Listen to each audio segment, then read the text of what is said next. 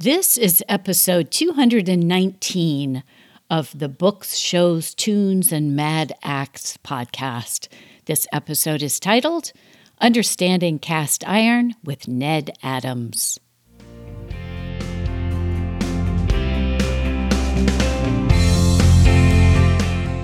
Hello, everybody. Welcome to Books, Shows, Tunes, and Mad Acts the mostly self explanatory show about stuff we like.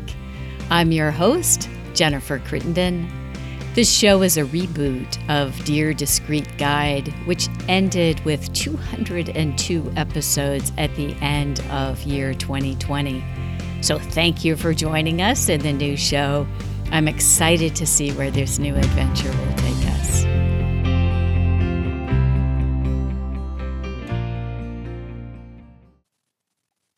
I'm really thrilled to have a new guest with me today. Ned Adams is with us, and today we're going to be talking about cast iron. So, welcome to the show, Ned. Thank you. I appreciate you having me on. Okay, I'm going to uh, give a little bit of introduction that comes from Ned's website, which is called Dutch Oven Daddy. And he gives a little background here. Also, we'll get more from him in a few minutes. He says Dutch Oven Daddy is the happy result of a gifted cast iron skillet and meal prep for a family member recovering from surgery. Sounds like a story there.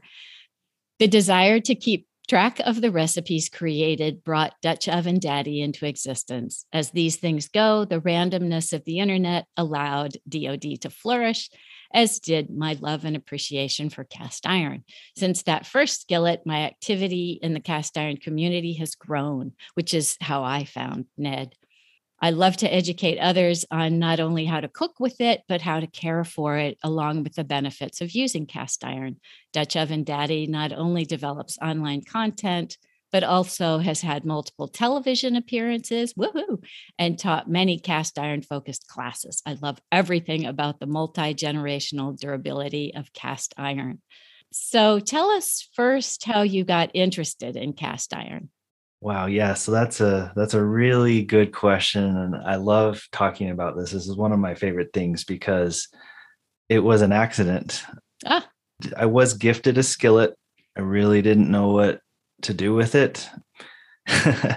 I also uh, received a Dutch oven from my parents, uh, cast iron Dutch oven. Again, I had no idea what seasoning was. I didn't know anything. I grew up cooking for myself in college and helping in the kitchen.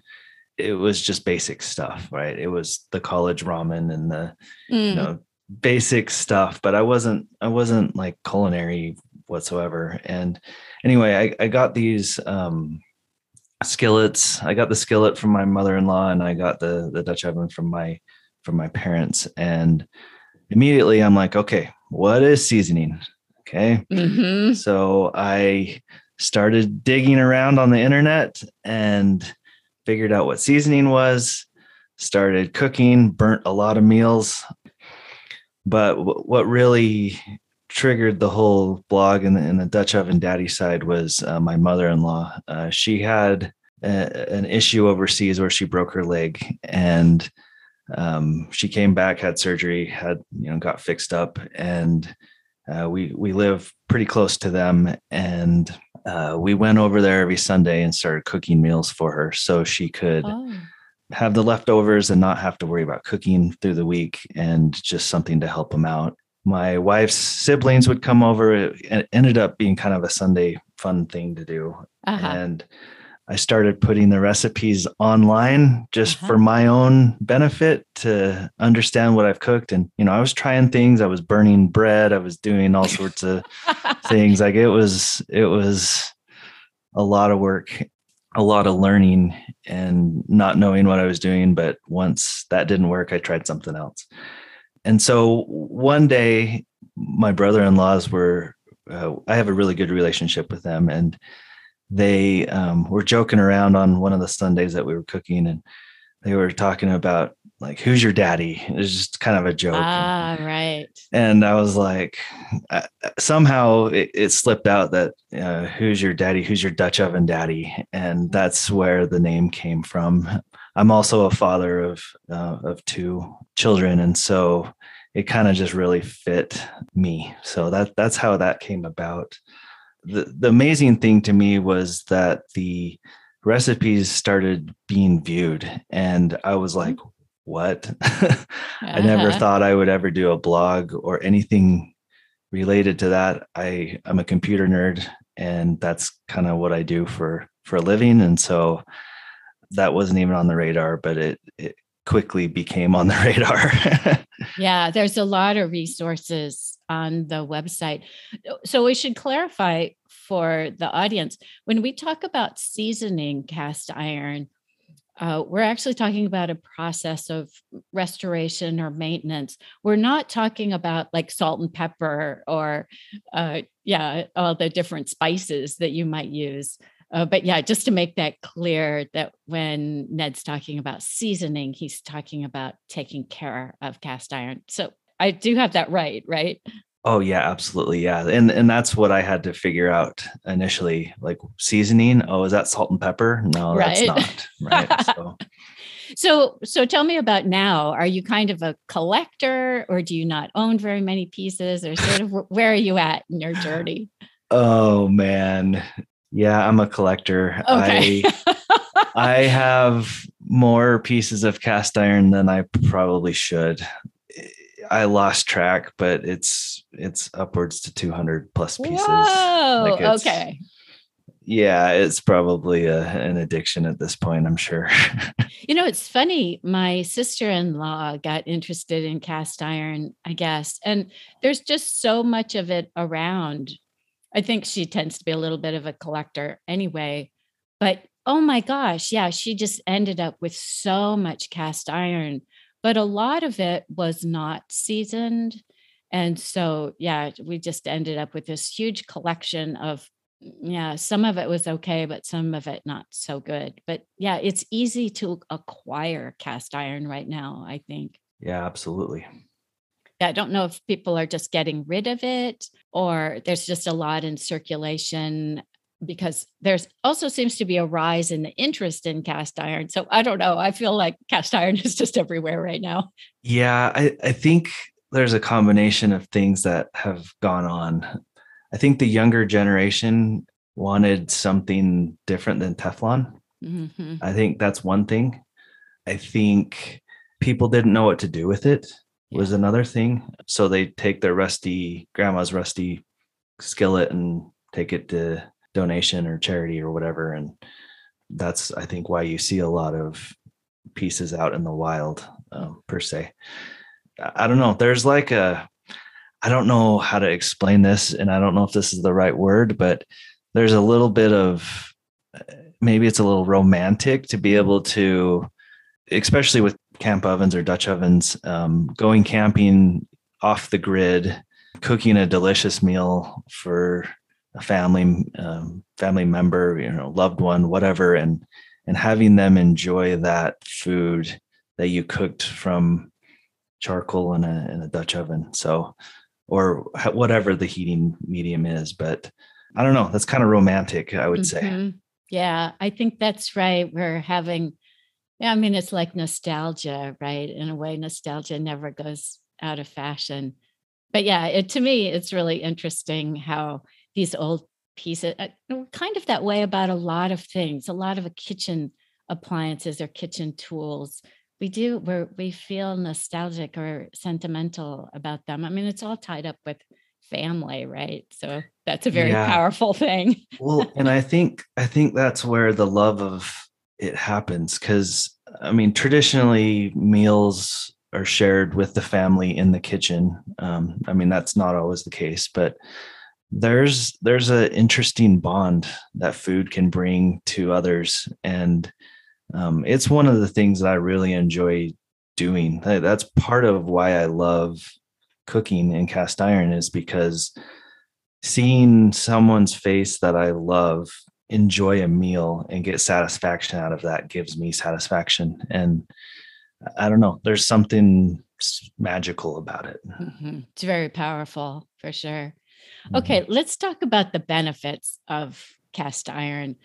like what applications are really good in cast iron and what things do you think actually we have more modern tools that work better at? Cast iron's been around for a very long time.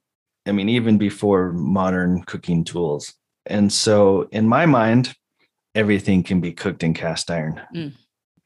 That includes like tomato based um, meals that have, you know, acidic foods, mm. fish, you know, whatever it may be. I, it, there's really no limit, in, in my opinion. And I think you'll get different, differing opinions there. But cast iron's been around forever. Uh, you take care of it and it'll take care of you. Mm.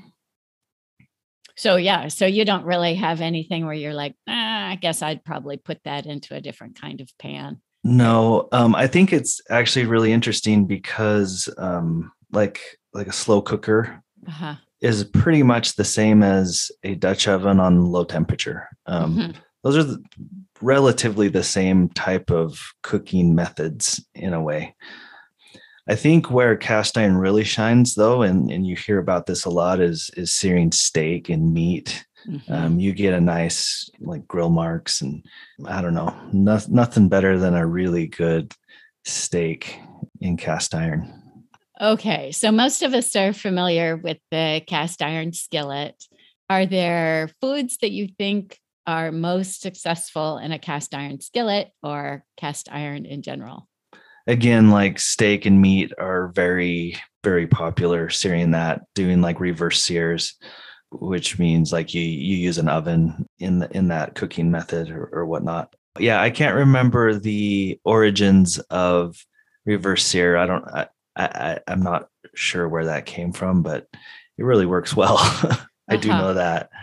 You know, I get the sense that as people are using cast iron more, we might see this in our recipes that people are incorporating activities in their recipe that really is best done by cast iron. I'm not sure. Yeah. I just, yeah, I kind of wonder yeah. how widespread cast iron usage is getting to be now. Yeah, I it's really interesting. I, I think there's a, a fairly wide community. Uh, I, I'm involved in several of them on on social media and, and uh-huh. elsewhere on the internet, and those those groups are growing very quickly.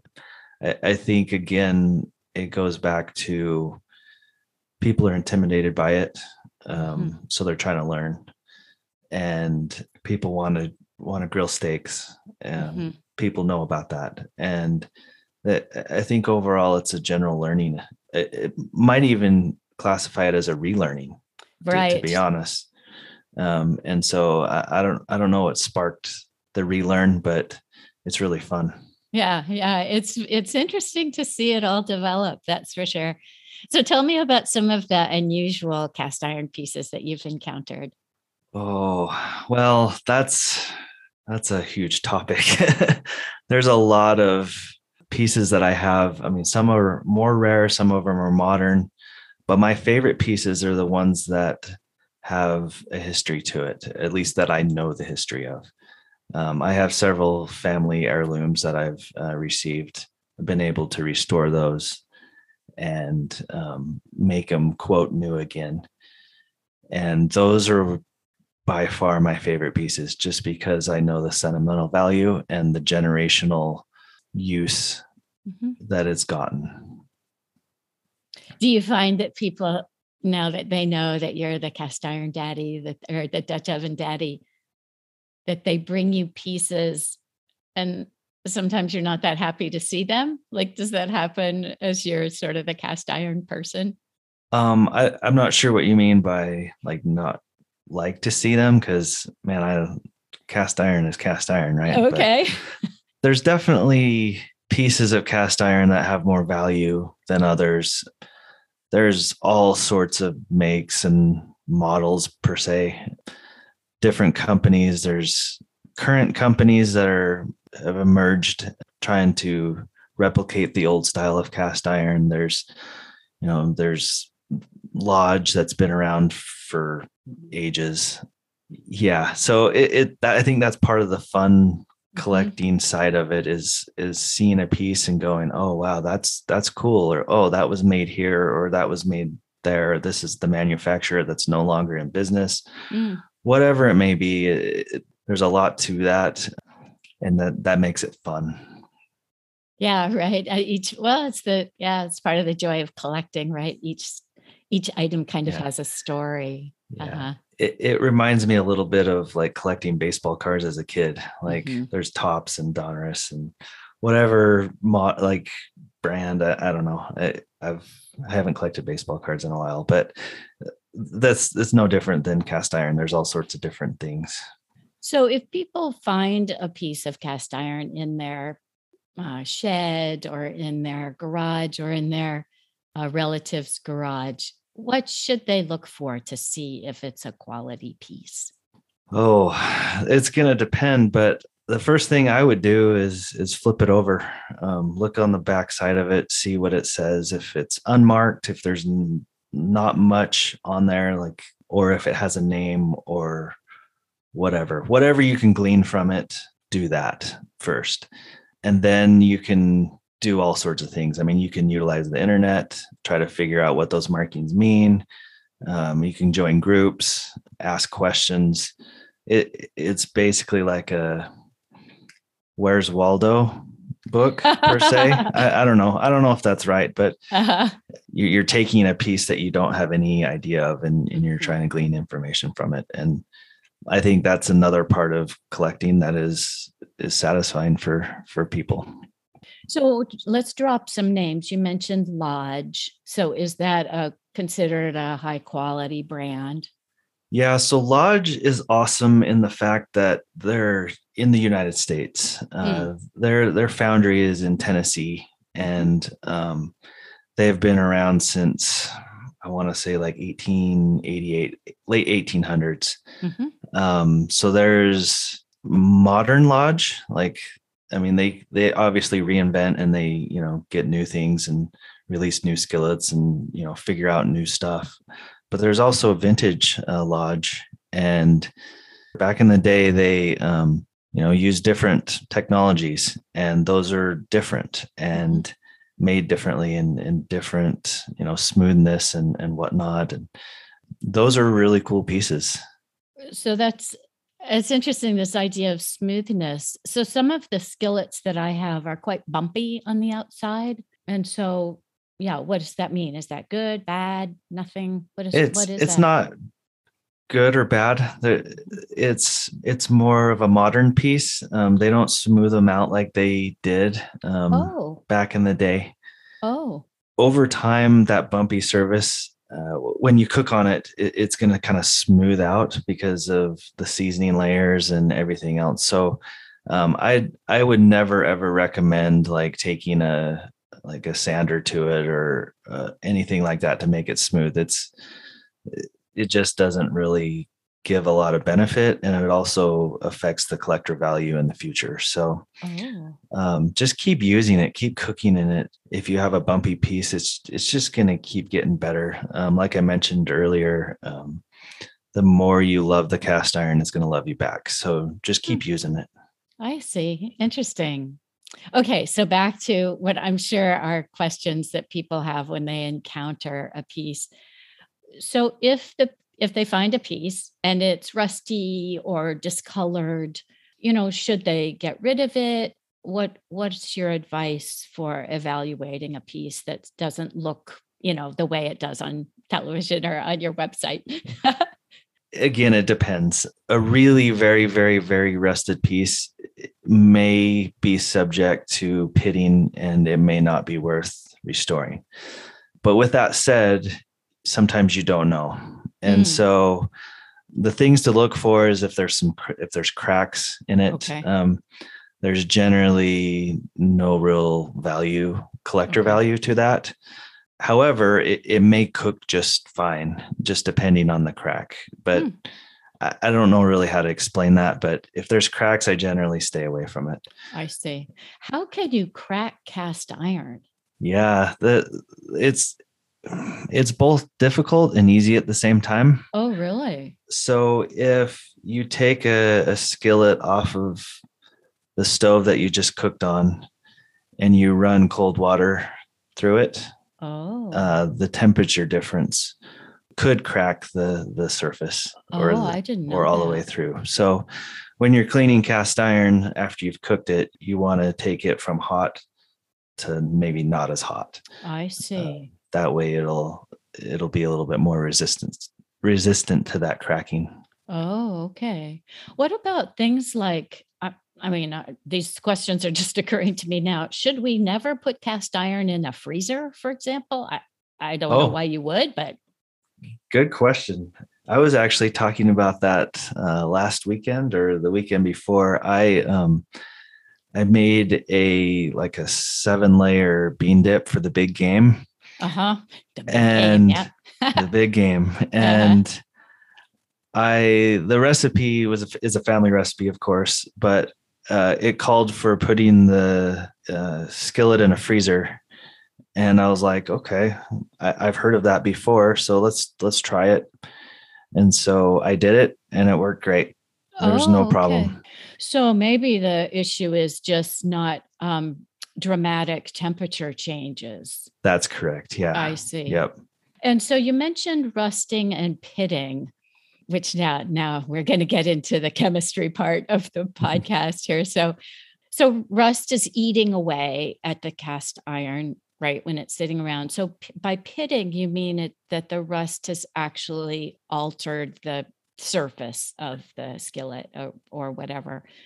So if the rust has gone that far, then you're thinking, "Mm, yeah, maybe that you can't put it back, right? You can't, res- well, at least I think normal people probably couldn't restore it. So, so that's when you're thinking, nah, maybe let that piece go. Do I have that right?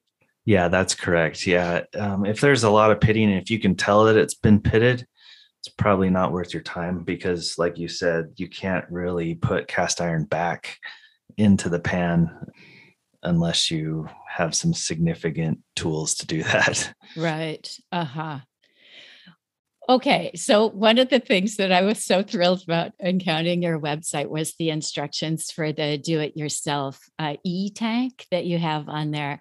So, yeah. So, tell me the whole story about how that whole thing came about. And I will include the link, of course, to Oh, the cool. website in the show notes. And so, yeah, to my audience, you should definitely go check out this do it yourself thing, like chemistry in action in your garage. It's really cool. But yeah, Ned, tell us about that. Yeah, for sure. So, part of my uh, learning process for cast iron landed me in several different cast iron groups on the internet. And that's where I first learned about this electrolysis tank or e tank.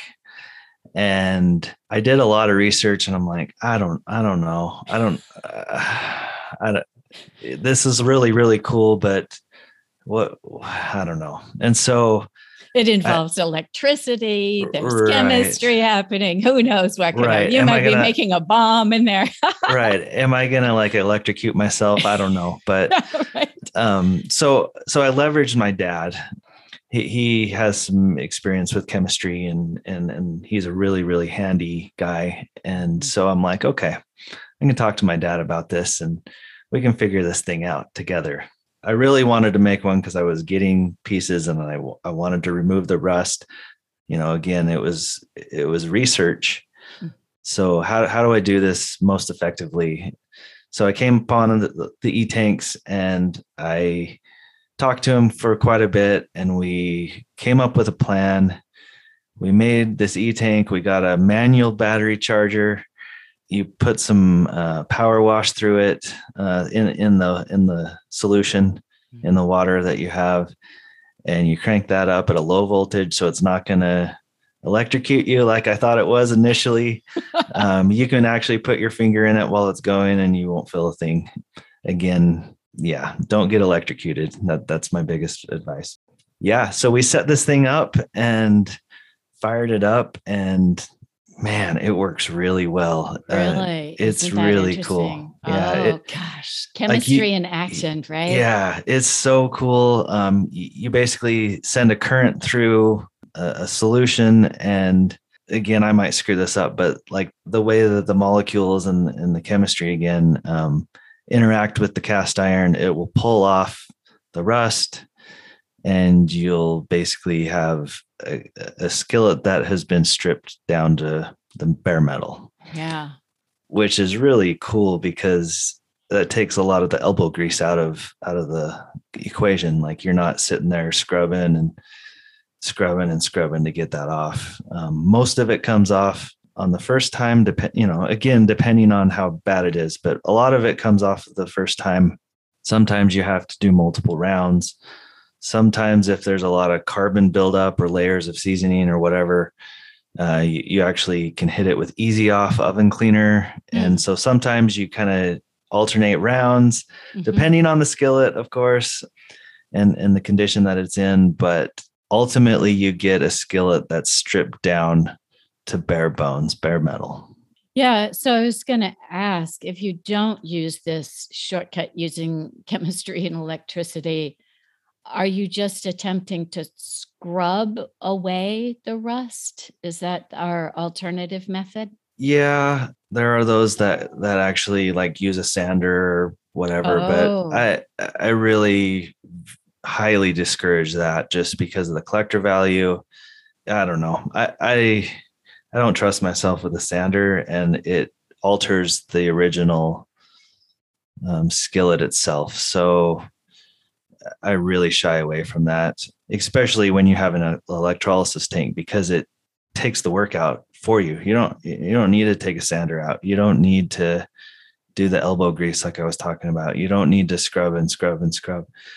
Um, but I do realize that not everybody has uh, a place to put the the e tank. So if scrubbing is what you need to do, then that's great. The easy off oven cleaner, you can put that in a in a, a garbage sack you know that'll help get the the carbon off so the, there's definitely different ways to do it but I, I tend to stick with that because i think it's the most safe and it it maintains the structure of the cast iron the mm-hmm. best yeah you're not actually altering the metal uh, with right. the e-tank so yeah just to give the audience an idea. So the idea is to create a solution as ned said and then run a, a current through it. So you're sort of reversing if if I've got this straight, you're sort of reversing the process of rust.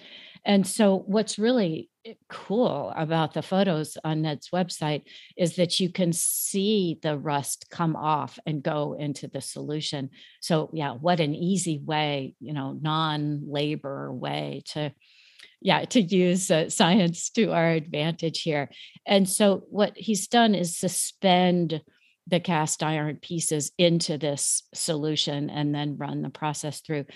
And so does it how long do you leave the pieces in there to try and get the rust off? Uh, it depends. Again, I, I, I apologize. It's not a yes or no answer, but uh, it's okay.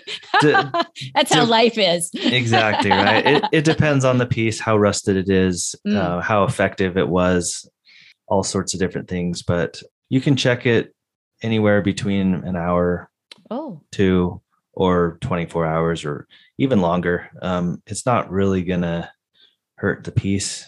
I've pulled out a piece that's sat in there for a really long time, probably longer than I should admit, but sometimes life gets busy and mm-hmm. it's just the way it, it went down. So, have you found pieces that were just too awkward to run into it run through the e-tank? I mean are there shapes that just are like ah this isn't going to work right for the most part no. Um, it just depends on how big you make the tank.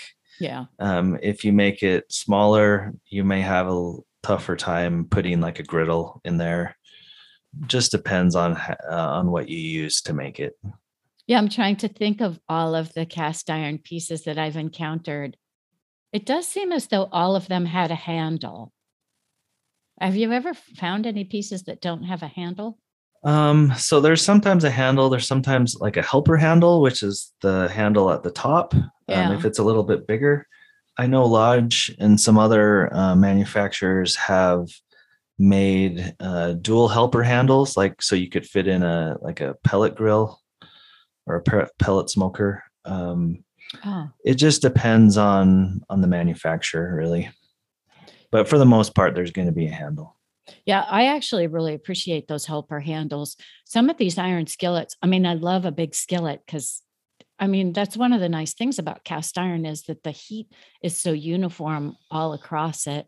But yeah, sometimes it's awfully heavy. Those really big skillets. With there's if there's a lot of food in oh, there. Oh yeah, I I had a, a time where I was cooking, uh, and it was around the Fourth of July, and, and I was doing it inside, which was probably a dumb idea. But I had a, I think a 14 or 15 inch skillet, and I had it was just like this huge cobbler, and I was bringing that out of the oven, and I almost lost it. Like it was it would have been very bad uh, and i'm glad i didn't but i almost did it was on the verge mm-hmm. so yes those mm-hmm. helper handles are lifesavers sometimes yeah i've had people yeah i've had to call people into the kitchen and be like can you hold one end of this but sure. yeah i mean it, it the the food does come out really nice so it's worth it even though yeah the the pieces are heavy they're oh yeah yeah it's intense yeah. Okay, once you've gotten the rust off of the cast iron, uh, now what do you do? What do you? How do you do the seasoning? What does seasoning do for you, and how do you do it? So that yeah, I love this question because it's like now what, right? Mm-hmm. And so once you get that rust off, if you don't do anything, it's just going to rust again. So you have to protect it. Also, you want a nonstick surface on cast iron. Traditionally, it doesn't necessarily have that. So that's what the seasoning helps with. And you want to do it really fairly quickly after you pull it out of the electrolysis tank. Okay. Um, sometimes you'll get some really quick, like they call it flash rust. Um, sometimes that that can happen as you pull it right out of the uh, electrolysis tank. Basically, r- rust comes right back on it really quick, mm. and so you you really want to season it as quickly as you can after you pull it out. Okay. Um, obviously, dry it, get it nice and dry. Sometimes even uh, you may want to put it in the in an oven for a little bit, um, just so it gets really dry, and then start that seasoning process. Okay. And so, yeah, how do you season it? What what are we doing? Yeah. So this is this is the the question that you'll hear all sorts of different answers for. Okay. um, and and this is part of the learning process that I had to go through in my whole journey. You can season with all sorts of different oils, whether it's canola, ve- vegetable, flaxseed, mm-hmm. avocado, all sorts of different oils. And each one's going to vary. The, the temperature that it polymerizes at is different. So, uh, like vegetable oil is different than like avocado. It's got a, a different um, temperature that it, it'll polymerize on or at. What does polymerize that mean?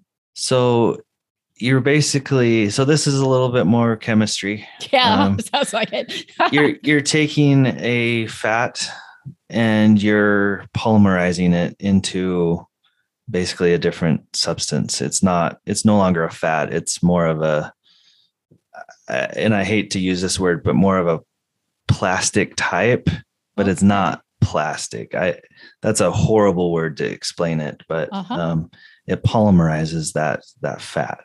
Okay. Um, I can probably get into more chemistry another time, but um, it changes the the structure of the fat. Uh-huh. We'll we'll go with that. Yeah. Um, and so it, it bonds to that that metal, oh. and um, you basically take multiple layers of that um, polymerized fat, and that's what gives you the seasoning.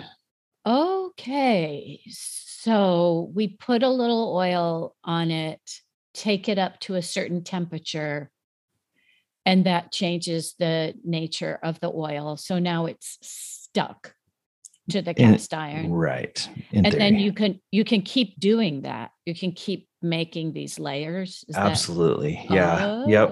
And I so sometimes you you'll see, oh, this this piece of cast iron was seasoned three times or three layers oh. or five or you know whatever that count is um but you also have manufacturers that pre-season and yeah, that's that's a whole nother discussion. I see. but yeah.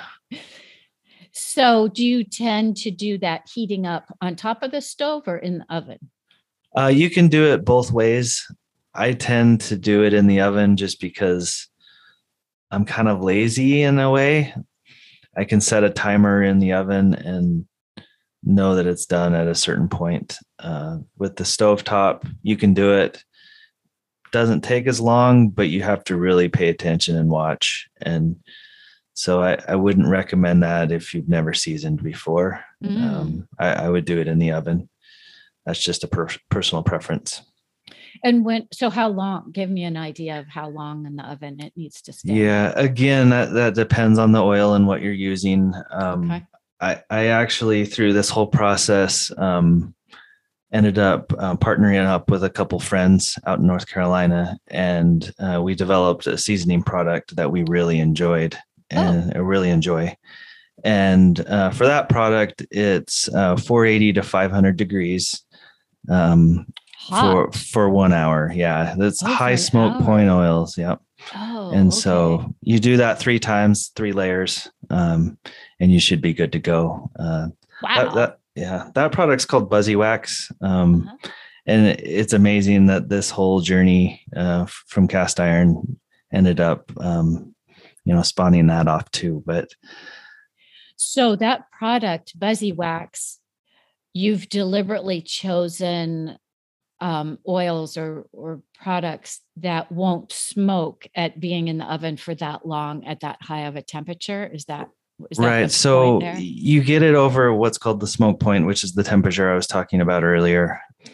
But the the Buzzy Wax product that we developed um, also has a combination of beeswax in it. And so it's oh. beeswax and oils and you you get it really hot and it polymerizes really well. Cool. When you pull it back out, when you pull the piece back out of the oven, is there residue on it? Do you have to clean it off or is it all gone? No, it's it's ready to go. It's polymerized. It's cool. there's nothing that you're going to wipe off. Yeah. Interesting. That sounds great. And so, where can people find Buzzy Wax? Uh, you can find it at buzzywax.com. Uh, oh, B U Z Z Y W A X X. So it's wild spelling. Um, yeah. Uh, you can also find it on um, Amazon and um, Etsy and all of, you know, there's, there's several outlets there as well. Okay, cool. I'll have to check that out. I, yeah, the whole seasoning thing you know, I think that's true of a lot of cast iron in general, right? These there are multiple answers to these things, and so it becomes very um almost like a difference from region to region or family to family, how people do things, which is kind of true for a lot of things about cooking, I guess. But yeah, the whole seasoning thing to me has been sort of like, well, yeah, I don't know, you put some oil in there and yeah. right and I, and I think that's where the intimidation and the mm-hmm. oh my goodness what what should i really do um, comes into play like you have this skillet that is rusted whatever and it, it feels so daunting to be able to get that back into cooking shape and seasoned and uh, yeah you start looking at it as a whole instead of in the individual pieces and it it becomes very very intimidating very quick. Yeah i think i think you've really put your finger on it which is really why i wanted to do this podcast with you because i just have this sense that there's a lot of cast iron out there. People are encountering it especially as you know our older generations are are uh, are passing. And so things are emerging right from their kitchens or their sheds and garages. And then yeah there's just a whole world of cast iron out there which as you say can be pretty intimidating. Do you get a lot of inquiries from people who are finding cast iron and are contacting you to be like is this good should i keep this what do i do yeah, that's that's a good question. Uh, that's really where those cast iron groups uh, mm-hmm. on the internet, um, social media have come into play. Uh, those are really good groups. Um, I, am actually one of the admins, well, admins of a couple of them, and so I really encourage um, people to to go to those groups. Mm. And the answer can be uh, crowdsourced per se. I don't know, mm-hmm. but mm-hmm. um, there, there's a really great community online that can help, and I'm part of that community. Yeah, that's neat. Any groups in particular that you are fond of? Oh yeah, so um, I manage several. Uh, the the two two biggest ones uh, are called Cast Iron Community, and then there's also Cast Iron Community Recipes Group. Mm-hmm. Um, th- those are those are ones that I help run. Um, and then there's a third one. If you're looking for cast iron to buy, there's a cast iron community sales group, and so that that one's dedicated just to, to selling. But um, and are um, those Facebook groups? Or? Yes, those are Facebook groups. Okay. Um, I wasn't sure if I can say Facebook on a podcast. So, but yeah, you, that, you can. Okay, cool. yeah, so, you can. we're a very open-minded podcast. You can say Facebook on here. okay, perfect. Great. cool. But yeah, those those are really good uh, groups to go to. A lot of information, uh, a lot of really good people, uh, a lot of people that are enjoying really good food. Uh, it's it's a great it's a great community. Neat. Yeah, that's really neat to have a topic like this pull people together. Yeah share and again you know as we said before share their stories share their family history. That's really neat. So what about people now who are listening to podcasts? They're like that's it. I'm going to get some cast iron. But they don't have any old sheds or garages or relatives that are passing away. So if you're just brand new into this what are what are good places to look for cast iron so it, it, again, can I say depends? it's okay. been it's been the word for this podcast. That, that, yeah, I'm, I'm going to sponsor the word depends on this um, on this one. But um, if you're looking at collecting, uh, you can go all over the place. Uh, yard sales, whatever. Like rummage sales. Yeah, rummage sale, yard I wonder sales. about estate sales. I estate I, sales. Yeah, yeah, I would the, think that might be know, mm-hmm. those types of things. But if you're just like, I want to cook a really good steak or a meal for my family, whatever it may be, go to a, a Walmart or a Target or a Oh. whatever store you have near you. I mean, even an outdoor store like a Sportsman Warehouse or whatever's close, go buy you a ten to twenty dollar oh. modern skillet and start cooking. so you can buy uh and at that price point, that's amazing to me. So you can buy cast iron at regular big box stores like that? Oh yeah, absolutely. Oh, I've never looked. yeah. Um in the cooking section you'll see um oh. a little small section of cast iron and I mean, you could even um, you can get the traditional like skillet that needs to be seasoned. You can also get like an enameled uh, cast iron like Dutch oven, which is oh uh, yeah, that bonded with glass. Seen. Yep. Mm-hmm. Yeah. So there there's a ton of options out there, and it just depends on how deep you want to get into the cast iron universe. Uh huh.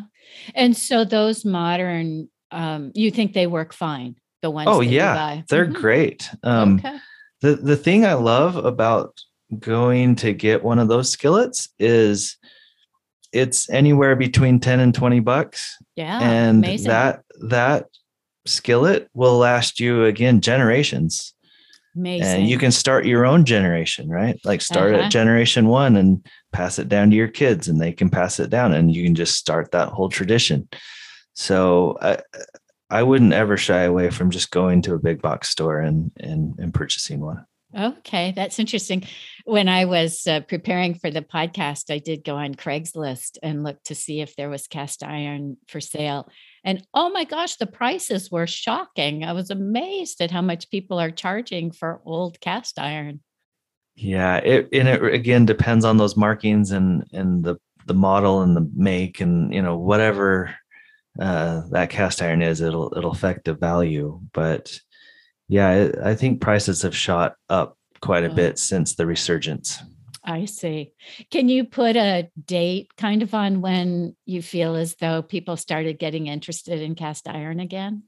Um, I'm not sure I could put a date on it in general, but I think if I remember correctly, I started this in 2014 or 15. I, okay. I can't remember exactly, but if I joined it and figured it out then, there was probably others that were doing the same thing at the same time. So I, I don't know. I don't know how how to put a date on that, but that's that's my date. yeah, I'm I'm trying to think when I first became aware of my sister-in-law getting interested in cast iron. Yeah, I f- feel like it might have been a little earlier than that. Like maybe it was more like 10 years ago. But it's a fairly recent, you know, it's a fairly recent thing, I I think. Yeah, absolutely. Well, thank you so much for spending the time with us today to talk about this. I was really looking forward to talking about cast iron. Uh, so I really appreciate your taking the time to talk to us. And before I let you go, is there anything you'd like to share with the audience? Any resources you want to refer them to, or really anything at all? Just have fun. Like, ah. don't take it like too serious. Like, ultimately, you want to cook in cast iron or collect or whatever it may be in the cast iron space, have fun. This is fun. Um, if something doesn't work, try something different and just keep it fun. And I think you'll enjoy it a lot when when you keep that in mind. Good. Well, thank you so much. And as I say, I'll um, include some links in the show notes uh, so that people can get hold of you or find uh, Buzzy Wax and uh, other resources that you have available. So thank you so much again. Yeah, thank you again for having me. It's it's been a pleasure.